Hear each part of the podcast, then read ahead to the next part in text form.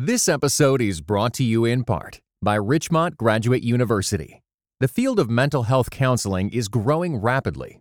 Richmont Graduate University can equip you to become a licensed professional counselor, integrating your faith into your clinical practice. Programs are offered in Atlanta, Chattanooga, and online. Apply today at richmont.edu. And she reads me the parable of the rich fool. And I was cut to the core. And so I told her, I said, I think, I think I went to medical school for the wrong reason. We talked about it for a long time, and eventually she said, I, I never really thought you'd make a very good doctor anyway.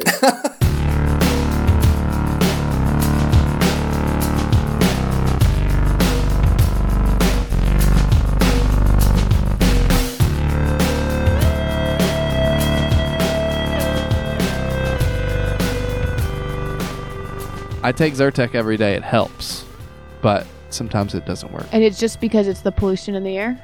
I guess I don't know. What pollution or pollen? Bee pollution? or pollen pollution? Yeah. Bee pollen pollution. Yeah. I occasionally have allergies and it really stinks. It's it, you feel like it's not a real illness, Right. but it makes you feel worse than a cold. A hundred times worse. yeah. It's not like I would get everyone sick if I stayed, Right. But I would just sit in my chair and wish I was laying down. Lying. And I would get grumpy. you wish you were lying down. Yeah, lying down. That's correct. That's what I said. The subjunctive form of to lay. I don't Yeah. know it either. No, no, no, no. It's we won't go there. um, I It doesn't- I wish it doesn't was have lying down. direct- That's subjunctive. no. I well, I wish I were. That's Uh-huh. the subjunctive. But lying and laying is not a subjunctive. Oh, it's the issue. It's whether it has a Mhm. direct object. If you are lying down, it doesn't have a direct object. If you were laying your things down, you would be laying your things down. Okay. yeah, I really need to go back to bed. We we were on a podcast last week, If people should check it out if they haven't already. We My got- dad listened to it. What do you think? He said it was fun. Cool. He That's said good. it was 15 minutes of shooting the breeze. Fourth of July. That's accurate. That's exactly what we did last week. Yeah, we absolutely shot the breeze for 15 minutes, as we do every week here in this Right. the Space. calling intro, the Right. space. Yeah. Who do you have on the calling this week? So this week I have a guy named Dan Claire. Anyone ever heard of him? He's a Uh-uh. lesser known figure, but he actually uh, started a, a network of churches, of Anglican churches in Washington, D.C. He's the rector of Church of the Resurrection in Washington, D.C. Um, or he's originally from Florida. And so he came, he sort of worked his way up from Florida to uh, the DC area. And one of the things that I thought was most fascinating about this is that he was went to a college. He was sort of a student leader in charge of the Baptist Student Union there. He used to be a Baptist. And uh, during that time, He changed his views on hierarchies, apparently. I guess so. Well, this may have something to do with it. Is during that time he was faced with an entire town thinking that the rapture was about to happen. And then the rapture didn't happen. It was a very serious thing, like more serious than you think. Like people had their Sold their homes, right? people sold their homes, had their pets put down. It was that sort of a thing. This is pre-internet. We talked a my little bit my about mouth is wide open. People listening. So it's uh yeah, it's an interesting story. I won't tell all the details. I feel like I've shared too much already, but That's a great teaser. Yeah, The definitely. pets being put down adds a real dramatic It's a vivid, vivid image to the narrative. Right. Yeah. Um, before we get to that, I wanted to take a moment to point out the calling is made possible by subscribers of Christianity Today magazine. You know all about it. I think if you listen to this program, it offers redemptive, honest coverage of the church, people, events that shape the culture.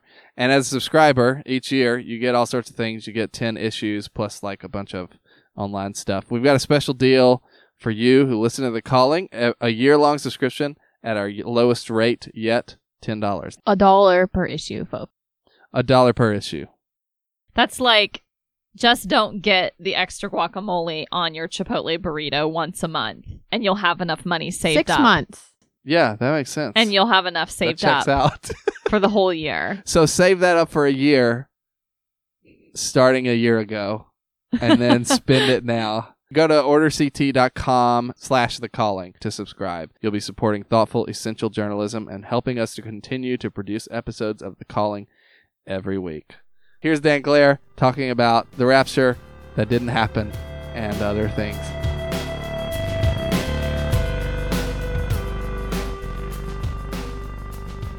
You said you were an introvert. So, is conferences in general like a, an incredibly exhausting experience? It's hard work. It's Yeah. hard work to stay engaged Yeah. with so many good things to learn. And also, one of the main reasons I'm here is to meet other people. And that's uh, early before the conference and Yeah. during the conference and late into the evening. And this is uh, this is eight days of travel for me, two conferences back to back. So What's the other one? our national assembly for our denomination? Okay. So Yeah. there's a lot. What's the, what's the denomination? We're an Anglican church. We're part of it. Yeah. uh, the Anglican Church. Okay, good. So, um, so when you're done with this conference, you're is do you still have the next one coming? The, the assembly is that That's coming right, up? Yeah, I fly to Charlotte. Okay, and then you'll go home, and you'll do what to relax? Uh, I'll see my wife and kids and rest with them. We'll feast and hang out. Yeah. Go go to the park. Yeah. Or watch a movie or something. Cool, Yeah. cool. So this is sort of the introductory question Mhm. to start us off. What do you think of as your calling?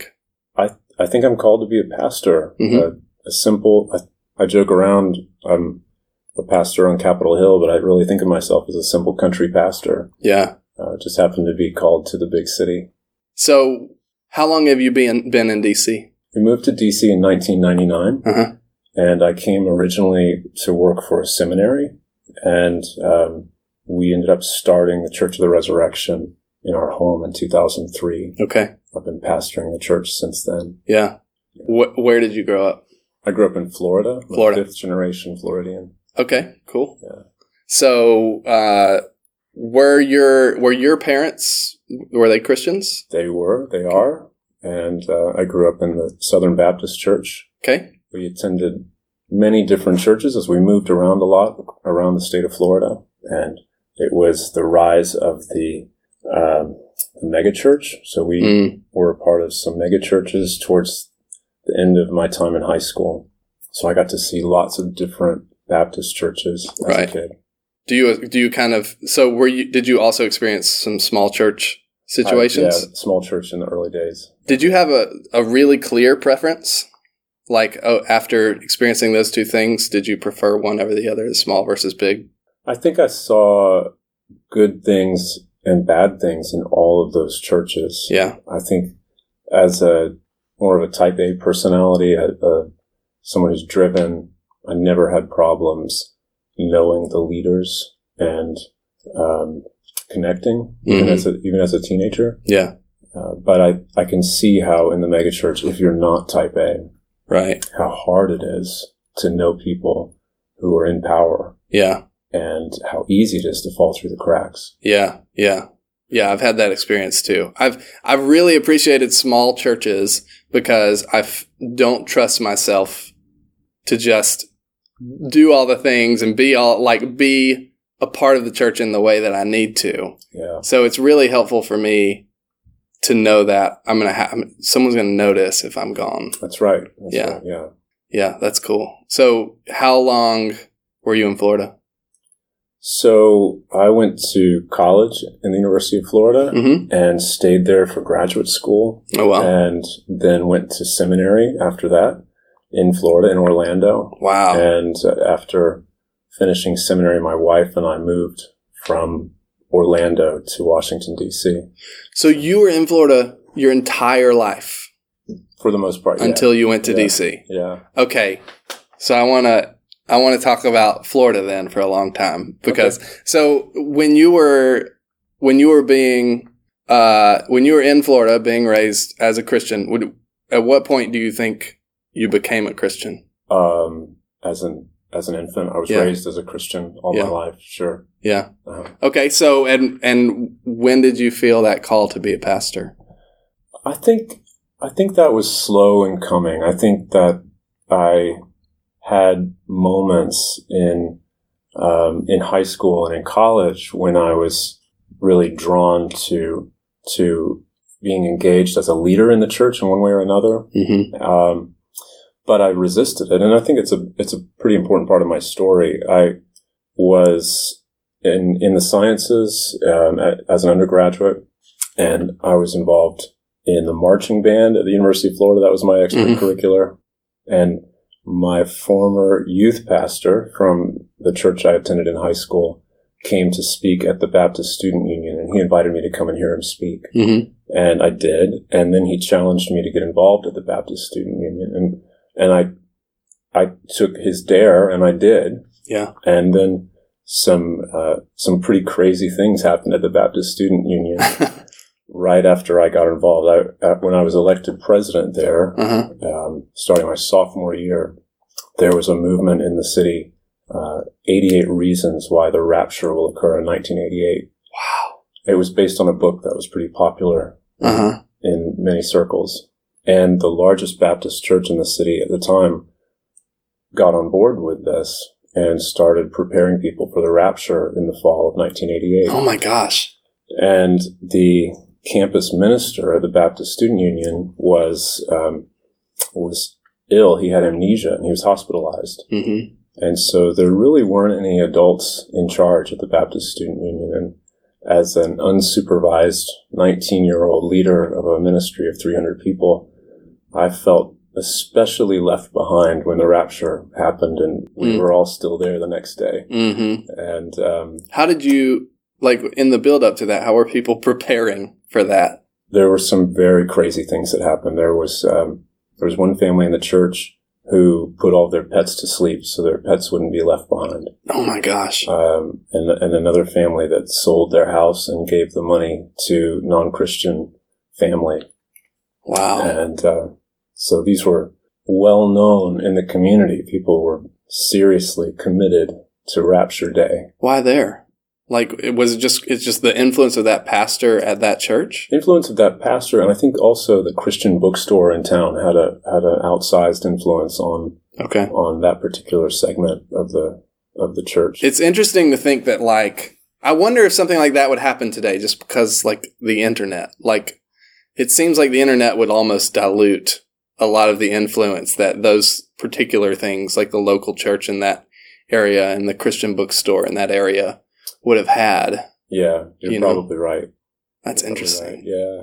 So, did you had you bought into that at all? I was kind of on the fence. I didn't Okay. know what to make of it. Yeah. And in the, and the next day, the day after the rapture, I spent a lot of time at the Baptist Student Union talking with people who were who were furious and rightfully so. Yeah, people who had bought in. Either way, Okay, yeah, and and they they asked really good questions, and I didn't have very good answers because the the little book that argued for the rapture on that particular day um, used different verses from from the prophets of the Old Testament and from Revelation, and I just didn't know enough to be able to sort out those things. hmm And there's one fellow at the Baptist Student Union who worked there as a kind of housekeeper, and um, he took me aside and he said, "I think I think you would really benefit from reading the Bible in a different way, learning how to read the Bible as a narrative." And he was the first person in my life who who uh, welcomed me into a, a more robust, grand story of creation, fall, redemption, consummation, yeah, and understanding the different parts of the Bible within that grand story. And that started a, a period of, of about eight years for me of, hmm of undergrad and graduate school. When And he was- when he introduced you to that idea, he talked about it as as reading the Bible as a narrative. Uh, maybe, maybe using different language, but that's Okay. I'm sure that's what he was he was inviting me into. Sure. Yeah, Yeah. So we we learned together, Yeah. uh, he and I and other friends over the next few years, and hmm um, it was a really robust time for me. And I think being discipled in a way that I hadn't ever been before. Sure. Even, even though I grew up in the church, I just hadn't had that kind of depth of training in the Bible itself. I really Mhm. fell in love with the scriptures through that time. Yeah. So you felt kind of solidified in your faith at that point once you started reading I did. scripture in that way, I did. thinking and, of it in that way. and the the call to leadership, you know, I felt it at that time because I felt greatly responsible for what was happening to these people. Right. Um, I was in charge, and I hadn't I, I hadn't been a very good watchman, and so um, I felt responsible. But the idea of becoming a pastor was pretty silly to me. I mean, pastors don't make any money, Hmm. and How old were you at this time? I, I was uh, 19, 20. Okay, yeah. So I applied to medical school. Mhm. I got a full scholarship to the medical school, Mhm. and um, and I did that because it was free. Wow. Yeah. So so you went to medical school, and during that time you were attending church, I assume. I was. Yeah. And what what kind of church was that? this was an evangelical free church. Okay. It had uh, the elders of the church were every one of them a, a, either professor or someone who was very very competent in their particular field. hmm um, all people who had really thought deeply about the Christian faith, and I found in them uh, great models, great role models of mature Christians. Yeah. So I was I was drawn to them. I was drawn to the exegetical preaching of the church. hmm Loved it. In fact, I did it. Uh, took some time off from school, and I worked there as a pastoral intern. Oh wow. But I still went to medical school after that Yeah. because pastors don't make any money. Yeah. So you so would you say you were feeling that calling and maybe grappling with it, or were you still kind of unaware of the calling? I think I was feeling it. I think I was putting it out of my mind, though. sure. Yeah, So what convinced you yeah. either that pastors make a lot of money, which we know isn't true, or that it was Yeah. okay to do it otherwise? Well, I got married to Elise, and um, she brought a depth of devotional life into our marriage and into my life that I Mm. just I simply hadn't had. hmm And um, I had been growing in knowing God's word for years. Yeah. She had been growing in worshiping God for years, Huh. and we learned a lot from one another in our first first year of marriage and on uh, ever since. We continue to teach one another. But on our first anniversary, Mhm. during my fourth year in in medicine, um, she and I went on a, a week anniversary vacation trip and we set aside a day for prayer and fasting. And it was during that day I was reading in the prophets, I was reading in Jeremiah about idolatry, I was reading about how the Israelites worshiped Yahweh on Saturdays and they worshiped the Queen of Heaven Sunday through Friday. hmm And I thought, well, this is certainly a lot like my life Yeah. because I'm involved in Christian things a little, hmm and then I'm involved in pursuing my own wealth and success a lot. hmm And I didn't tell my wife what I was reading or thinking about. She was reading a separate passage. She said, Let me read this to you. It's so good. It's like I've never heard it before. Let me read it to you. It's Luke 12. Yeah. And she reads me the parable of the rich fool. And I was cut to the core Yeah. Wow. Yeah. um, just thinking I'm I'm building bigger barns yeah. and I'm not paying attention to the Lord at all. Yeah. And so I told her, I said, I think I think I went to medical school for the wrong reasons. and we talked about it for a long time and eventually she said, I I never really thought you'd make a very good doctor anyway. So that was actually something I was going to ask is what do you think would have happened if you ignored that uh, that calling and you went into the medical field? you know, God is God is good to us. He's Yeah. gracious to us, Uh-huh. and I'm sure that I would have known Him as a physician. Yeah. Um, but we have had in the in the 20 years since then, we've had so many terrific experiences. hmm Um, after I dropped out of medical school and decided to go to seminary, we moved to Orlando, Florida. We moved into the Ronald McDonald House, and we lived there as as uh, resident managers. Wow. And they paid us to live there, and they Wow. fed us. And my wife got a terrific job at the hospital, and I got a terrific job at the seminary. hmm And I'm the only person I've ever known who's been in the black through seminary Yeah. and God was taking care of us and he was showing us trust me and I will I will provide Yeah. And it's been like that ever since we've seen him provide for us financially and ecclesiologically and in, in terms of friends and kids and everything that we've needed has always been just at the right time. Mm-hmm. We've never had any need. And I think it was a hugely important lesson for me early on in ministry to be able to take risks because a lot of what minist- pastoral ministry is about is mustering up courage to take a risk Yeah. and to lead a congregation in taking a risk. Yeah. And, uh, and I was formed in risk taking at, at that time, Right. uh, at the beginning of my, my sense of r- official pastoral call. Yeah. Did you ever have, so did you ever have a time where you did take that risk because you had learned to and then felt like you were right on the edge? You know what I mean? Like you were right on the edge of it not paying off somehow or it not panning out. I think every risk that you take feels bigger than the last one. Hmm. yeah. And, and Yeah. yet when you look back at all of the leaps of faith that you've taken, they seem, they, they get smaller and smaller and you can see the Lord in those gaps Yeah. caring for you. You can see his hand of, of protection. Yeah. And so it's, I think it's really important to look back, see where you've been and then to turn and take that leap Yeah. uh, because it's that it's that rhythm. It's a spiritual discipline of remembering, being thankful, and then looking forward and taking the leap. Yeah.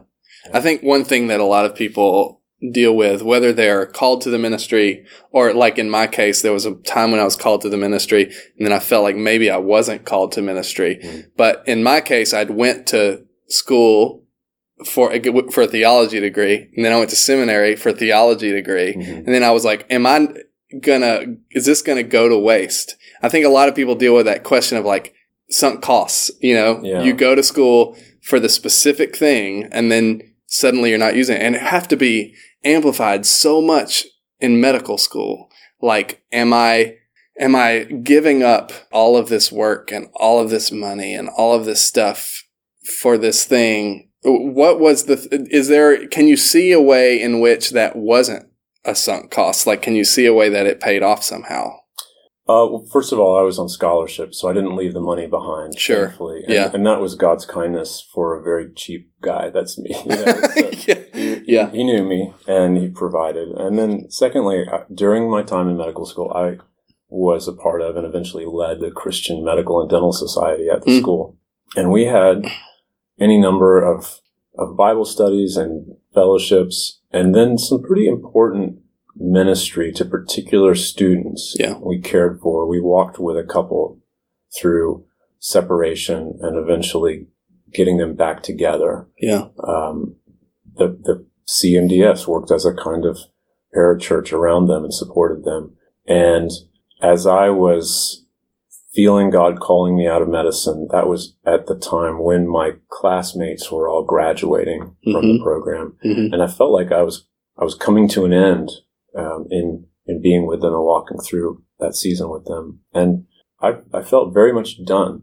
And I left that behind and Yeah. have never looked back and have never regretted it at all. Yeah. Yeah. This episode is brought to you by the Truce Podcast. I'm sure you've been there. You're at an event, a dinner, a small group, and someone says something like, If you're a Christian, you have to vote Republican. huh, that raises an interesting question. How did evangelicals like me get to the place where we just assumed we'd all vote one way? This season on the Truce Podcast, we're diving deep into the complexity of the 1970s and 80s to understand how evangelicals tied themselves to the Republican Party. It's a story that involves murder, corruption, redemption, and our need to be heard. I'll be talking with celebrated historians like Rick Perlstein, Pulitzer Prize winners Frances FitzGerald and Jesse Eisinger, and some of the best guests I've ever had. Truce is the show that uses journalistic tools to look inside the Christian church. We press pause on the culture wars in order to explore how we got here and how we can do better. Subscribe to Truce anywhere you get podcasts or listen at trucepodcast.com. The uh, so you're obviously you're a pastor, so you're very involved in local church ministry. That's an understatement. That's kind of like a super redundant. But um, what is the thing you value most? Like, what is the thing you find yourself emphasizing a lot in your in your local church ministry in in the pastorate? I think that the the importance of the scriptures as the foundation for who we are, Mhm. for for what we do, um, for shaping our imaginations. It, it's it's really really important for us in our context, and um, so I spend a lot of time um, talking about God's word and inviting people into it, Mhm. and trying to explain it as best I can, trying to equip people to understand it as well Sure. and then shaping Christian practices based on it. Yeah. And I know that that sounds really old school, but I really think that that's the pastor's job. Yeah. There- Was there a moment that was formative for you that kind of drove that idea home for you? Like that, was there something that made you go, yeah, this is what I'm about? I think it goes back to the, the rapture days. Yeah. Just feeling like this is the, this is our guidebook. Yeah. And it's very important that we understand it correctly. Right. Knowing how, how badly things can go if you don't understand it correctly. Mm-hmm. Yeah. So you were, you, you did seminary in Florida, I did. uh, Reformed Theological Formed in Orlando. Okay. So what brought you, like, wh- how did you find your first pastorate? What was that like? What was that? And, and as I guess it- that pro- process probably started towards the end of your seminary career, right? So uh, I, I had a job at the seminary, Mhm. and my job was as a recruiter. Yeah. And um, we worshipped in a wonderful church in Orlando called St. Paul's Presbyterian Church that uses the Book of Common Prayer, or when Mhm. we were there, used the Book of Common Prayer as their liturgy. Okay. And uh, I loved the the liturgical worship, and I also loved the uh, approach to preaching that they had, which was uh, expo- expository and uh, careful attention to the text. And um, I thought that was great. I thought uh, I would love to be a pastor of a church like this. Yeah. Um, but as a recruiter for the seminary, I I got to travel around a lot and see other Presbyterian churches, and I found that that church that we attended in Orlando was really peculiar. Um, it was Yeah. peculiar. It was the only PCA church I knew of that used the Book of Common Prayer for its worship. mm-hmm. And um, over time, I realized that we really belonged in uh, something that was that was uh, committed to liturgical worship. Sure. Um, I found what I was looking for, at least on paper, in the Anglican tradition. Mm-hmm. Um, so eventually we went to the elders of our church and asked if they would pray over us and send us down the street to the Episcopal Church. Yeah. And they did. And we worshiped in the Episcopal Church for the rest of my time in seminary. And I tried to get ordained in the Episcopal Church, but they wouldn't have me. They did not welcome me in. Explain what that process is like trying to get ordained. Because I'm Uh, actually not, fam- I'm a Southern Baptist. Yeah. So I'm like super unfamiliar. I mean, relatively unfamiliar with how that works. So how does one even like start to say, I would like to be ordained in your denomination? It, it varies from diocese to diocese within the Okay. Episcopal Church, Mhm. and uh, most of them have some sort of interview with the bishop's office, Mhm. and then um, if if that goes well, you can begin with some sort of lay discernment committee in your local church. Okay. Um, but you have to be within a certain range of beliefs, Yeah. and um, in my case, I was just simply too conservative Huh. uh, to be welcomed into the, the places where I tried to be ordained in the Episcopal Church. Right. And um, so after some time of trying to be ordained, I eventually, I was at the end of seminary. I needed a job. So I spoke with the president of our seminary, a man named Luther Whitlock, Mm-hmm. And he said, we would like to start a new campus of RTS in Washington, D.C. Hmm. How would you like to go to Washington and be our man on the ground there? And so that's why we moved to D.C. in 1999. Yeah. To start an extension program of RTS. Okay. And um, I got to lead the effort through the through our initial accreditation and then hand it off to some others in 2003. Yeah. Um, and in the meantime, we started a church at our house. And right as we were starting the church, um, there was an opportunity to be ordained as an Anglican minister, Mhm. not affiliated with the Episcopal Church, through the Anglican Church of Rwanda. Oh wow. And I was put in touch with Rwandan Christians who thought that my beliefs were well within the range of orthodoxy and were very glad to to commission me and, and send me to DC as a missionary. Yeah.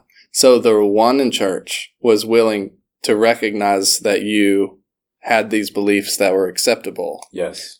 Are, does that mean that within the United States, no one else would, in terms of the the Anglican denomination So at the time? There there were Episcopalians at the time. There continue to be Episcopalians now Right. who who have more uh, traditional Orthodox Christian beliefs. Mhm. Um, but in in so many cases, the process of moving towards ordination is extremely complicated, Hmm. highly political, and it's simply very difficult to to be ordained Yeah. if you're coming from a more conservative or orthodox position. Yeah. And in in this case, uh, the the dam was starting to break, Uh-huh. and around the year 2000, many many people who were backed up in the logjam of the Episcopal Church system found a home in some global South Anglican province, Right. whether Rwanda, Kenya, Uganda, Nigeria, the Southern Cone, hmm various places were saying, we will come to the aid of the North American continent Yeah. and provide episcopal oversight for the sake of Orthodox Anglican church planting across across the United States and Canada. So that's why you planted a church in DC, or is it? We felt the need to plant a church there, Mm-hmm. period. Okay. And we wanted to do it within an Anglican context Yeah. if they would have me. Yeah. I wanted to have cover covering somehow. Yeah. Um, but we, we sensed that we had to do it regardless of whether the Anglican Church would have us. For what? What was the? Was were there reasons Yeah. in mind that you had that you wanted to plant a church? yeah. Um, in, the late 90s, there weren't that many evangelical churches in DC. Things Okay, have changed quite a bit now. Yeah. But um, at that time, we noticed two commutes that were happening on Sundays. Um, one was blacks who had moved out of the city Mm-hmm. To the suburbs Mm-hmm. were commuting back in to go to traditional black churches on Mm. Sundays. Yeah.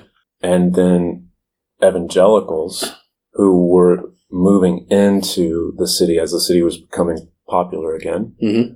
uh, were driving out to the big box churches around the Beltway Yeah. in order to worship. Yeah. And we were we were one of those families. We were living in the city, but we were driving about forty five minutes down to Falls Church, Virginia, to go to a particular megachurch. And uh, one day, as we were making that drive, my wife and I were talking about it, and, and we were talking about our neighbors and talking about um, how will we explain to our neighbors if one of if one of our neighbors wanted to go to church with us, Yeah. how would we explain the drive past 50 or 60 church buildings Yeah. along the way Yeah. to one of many uh, church options that seem to be all the same, Yeah. more or less? How could we explain that to them? And I think for me, I had become increasingly concerned about a rootedness of the church in neighborhoods for the sake of local Christian expression. The- Mhm. the fabric of the city depends upon local churches that are embodying the gospel Mm. for their neighborhoods. Yeah. And when everybody is commuting, um, that means that nobody is really attending to uh, uh, the the spiritual needs of Fourth and Georgia Streets Northwest, Right. or, or some other coordinates. Yeah. And um, so it's it's a very old notion. It's the parish approach to church, mm-hmm. and uh, we felt very strongly that we needed to be practicing our faith where we live Yeah. and and we felt like this would go a long way to heal the brokenness of the city if there were neighborhood churches that were vibrant churches again and people were attending them and living in the same place. And you, so you started with how many people in your church? We started with about a dozen people Okay. uh, on the sofas in our living room. That seems like a good start from scratch to get that many people like committed to your. yeah. I, I was by that time I was the dean of a little seminary, so That's I, right. I knew a lot of people. That makes then. sense, yeah. Yeah. Cool. So, um, so that fir- you had a first service, I guess. We had services in our living room uh, Uh-huh. for for a while on Sunday evenings, and then um, one of my students at the seminary in my Greek Greek exegesis class, I think, was an elder at a church on Capitol Hill, Mm-hmm. Christ Our Shepherd Church. Okay. And this is a fabulous building, very close to the Library of Congress, very close to the Capitol building itself. And they weren't using their building on Sunday evenings, and they invited us in uh, at a basically a gift of a rental price, Mm-hmm. and uh, they welcomed us in. They prayed for us, and they allowed us to establish as a church on Capitol Hill Wow. in 2004 is when we started worshiping there. And we've worshiped there ever since. How many people were a part of your church at that point? We probably moved into that building with 30 people, Okay. I would imagine. Yeah. Yeah. Cool. We've never been very good at counting. No, that's fair. Yeah. Yeah. Yeah. Um, okay. So when, uh, what was your, so you had kind of become, you were the pastor of that church that you started. Yes, Um, and you, is this, are you still the pastor of that church? I am. So you have had one pastorate. Is that right? Yes, and Your I hadn't been life. a pastor before, Yeah. so I've had to learn on the job. That is fascinating. I don't know a lot of people who have only had one pastorate. That's interesting. And I've, uh, from time to time, people reach out to me and say, "Would you like to interview for a job at our Yeah. church?" And I, I have to tell them I, I, I can, but I, I don't think I could do it yeah. because Yeah. I don't really know how to do it. yeah. And if I if I were to change to a different location, it would probably take me ten years to figure out how to do it. Yeah. Yeah. That makes like sense. one, you know? Because you literally started like in your home, yeah, if for that context in which you live, yeah, and you've just acquired, you're just kind of like building like the it almost like a symbiotic relationship, I would guess, with this church. very much so. Do are you do you have um, multiple pastors at this church?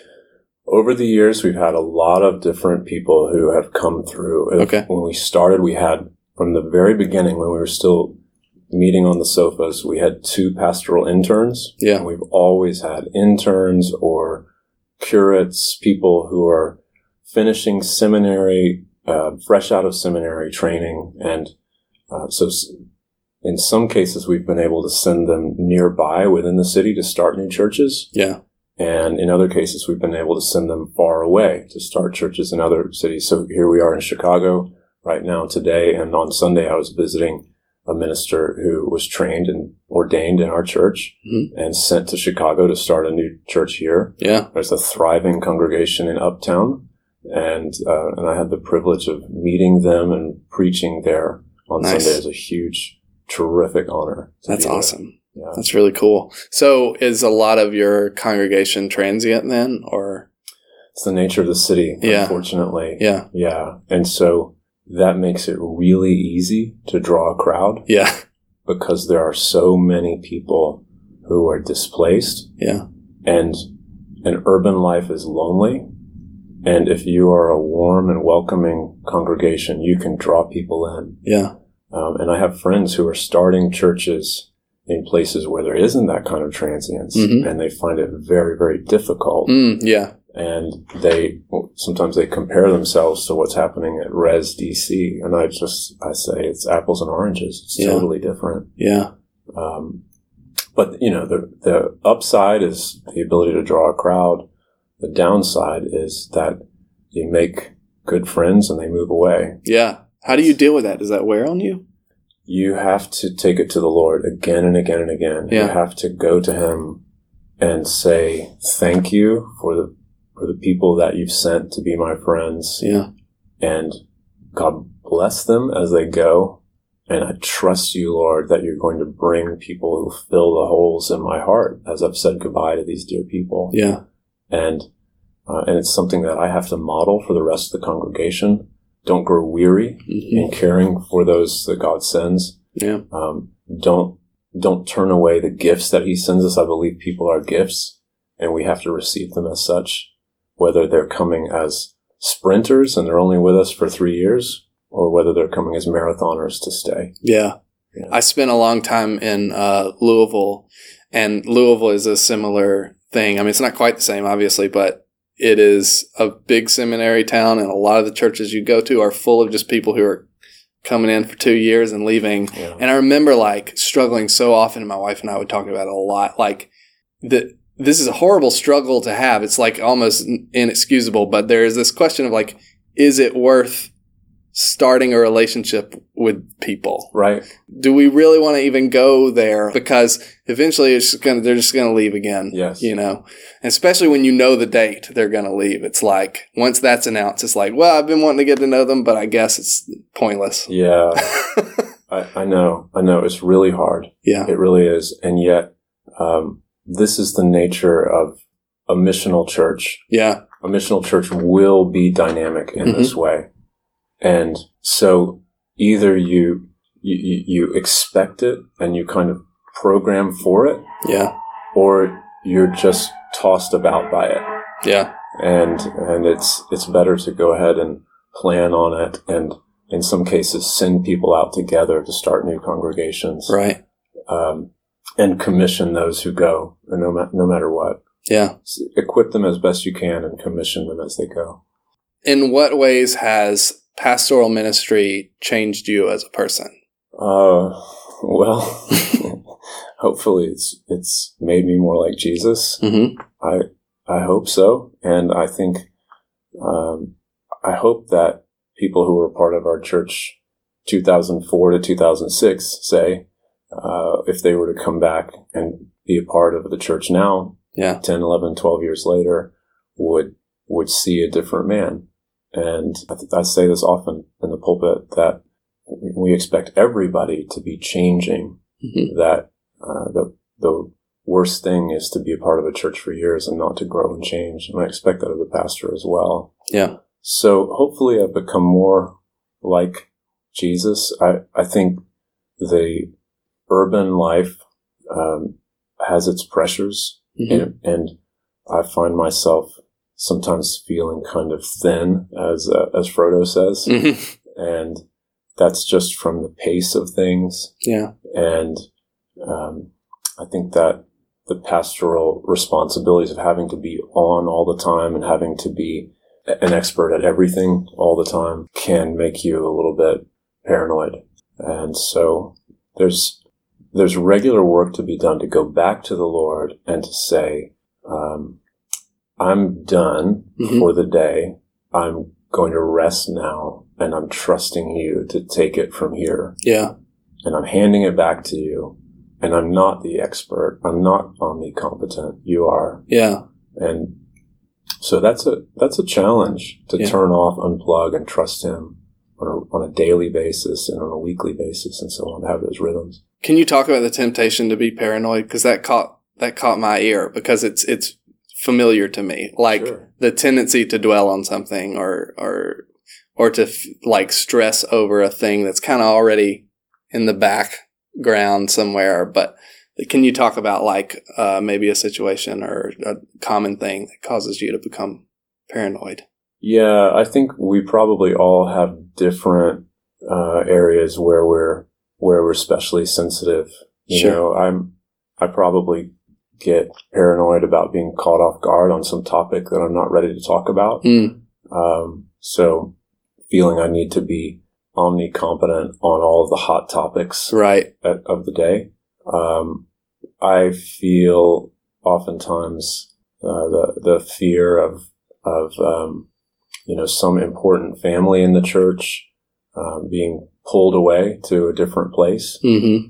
Um, I think the probably the the biggest one is when key people in the church, key families, go through crisis of one one degree or another, and just fearing that everything's going to fall apart Yeah. because of what's happening with them. you Yeah. know, or any kind of crisis in the church. Like this is going to, it's going to, the whole thing is just a house of cards and it'll all fall. The church itself. Yeah, yeah, Yeah, it is interesting to think about the church in particular compared to other organizations. sure. It's so it's so fragile because it's so dependent on everyone Yeah, kind of for lack of a better way of saying it being cool, you know, right, right. and uh and being Christ-like and so at least trying to be Christ-like. sure. So it's a little it's kind of like a really cool uh, challenge to try and rely on God's sovereignty to control those things and to like be have to let that go. Like That's we right. can't maintain control of this group of people. Yeah. You know, And that's, so those are internal threats. sure. There are also external threats Yeah. for a church plant.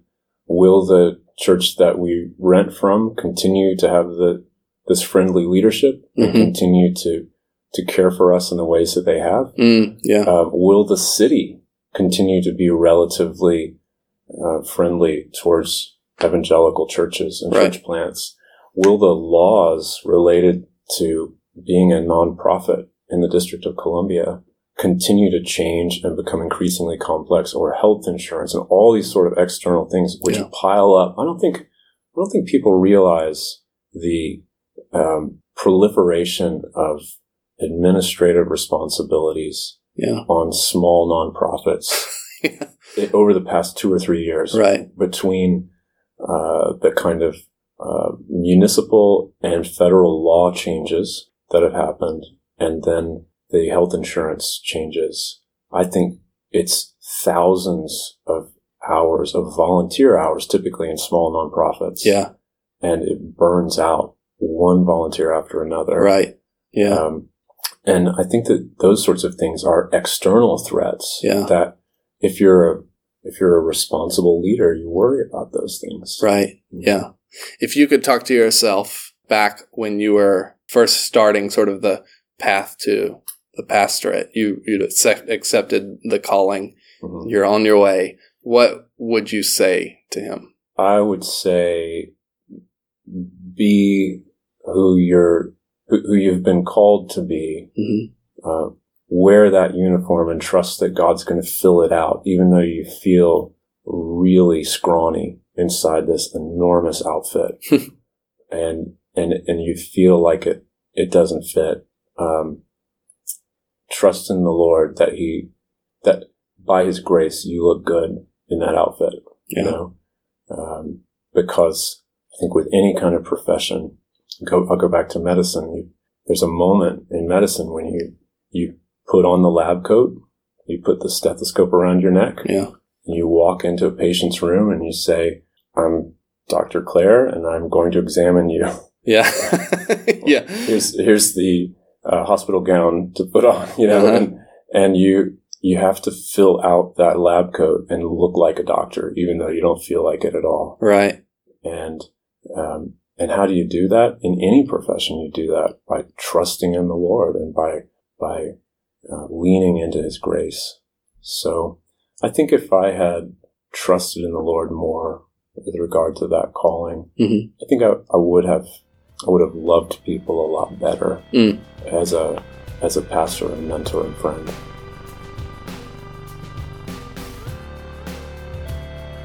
You've been listening to The Calling. Dan Claire is the rector of Church of the Resurrection in Washington, D.C. I don't think he's on Twitter. I couldn't find him, so can't follow him on Twitter. Remember to rate and review the show on iTunes. It helps us a lot. The Calling is produced by Cray Allred. Theme music by Lee Rosevere, used under Creative Commons oh. 4.0.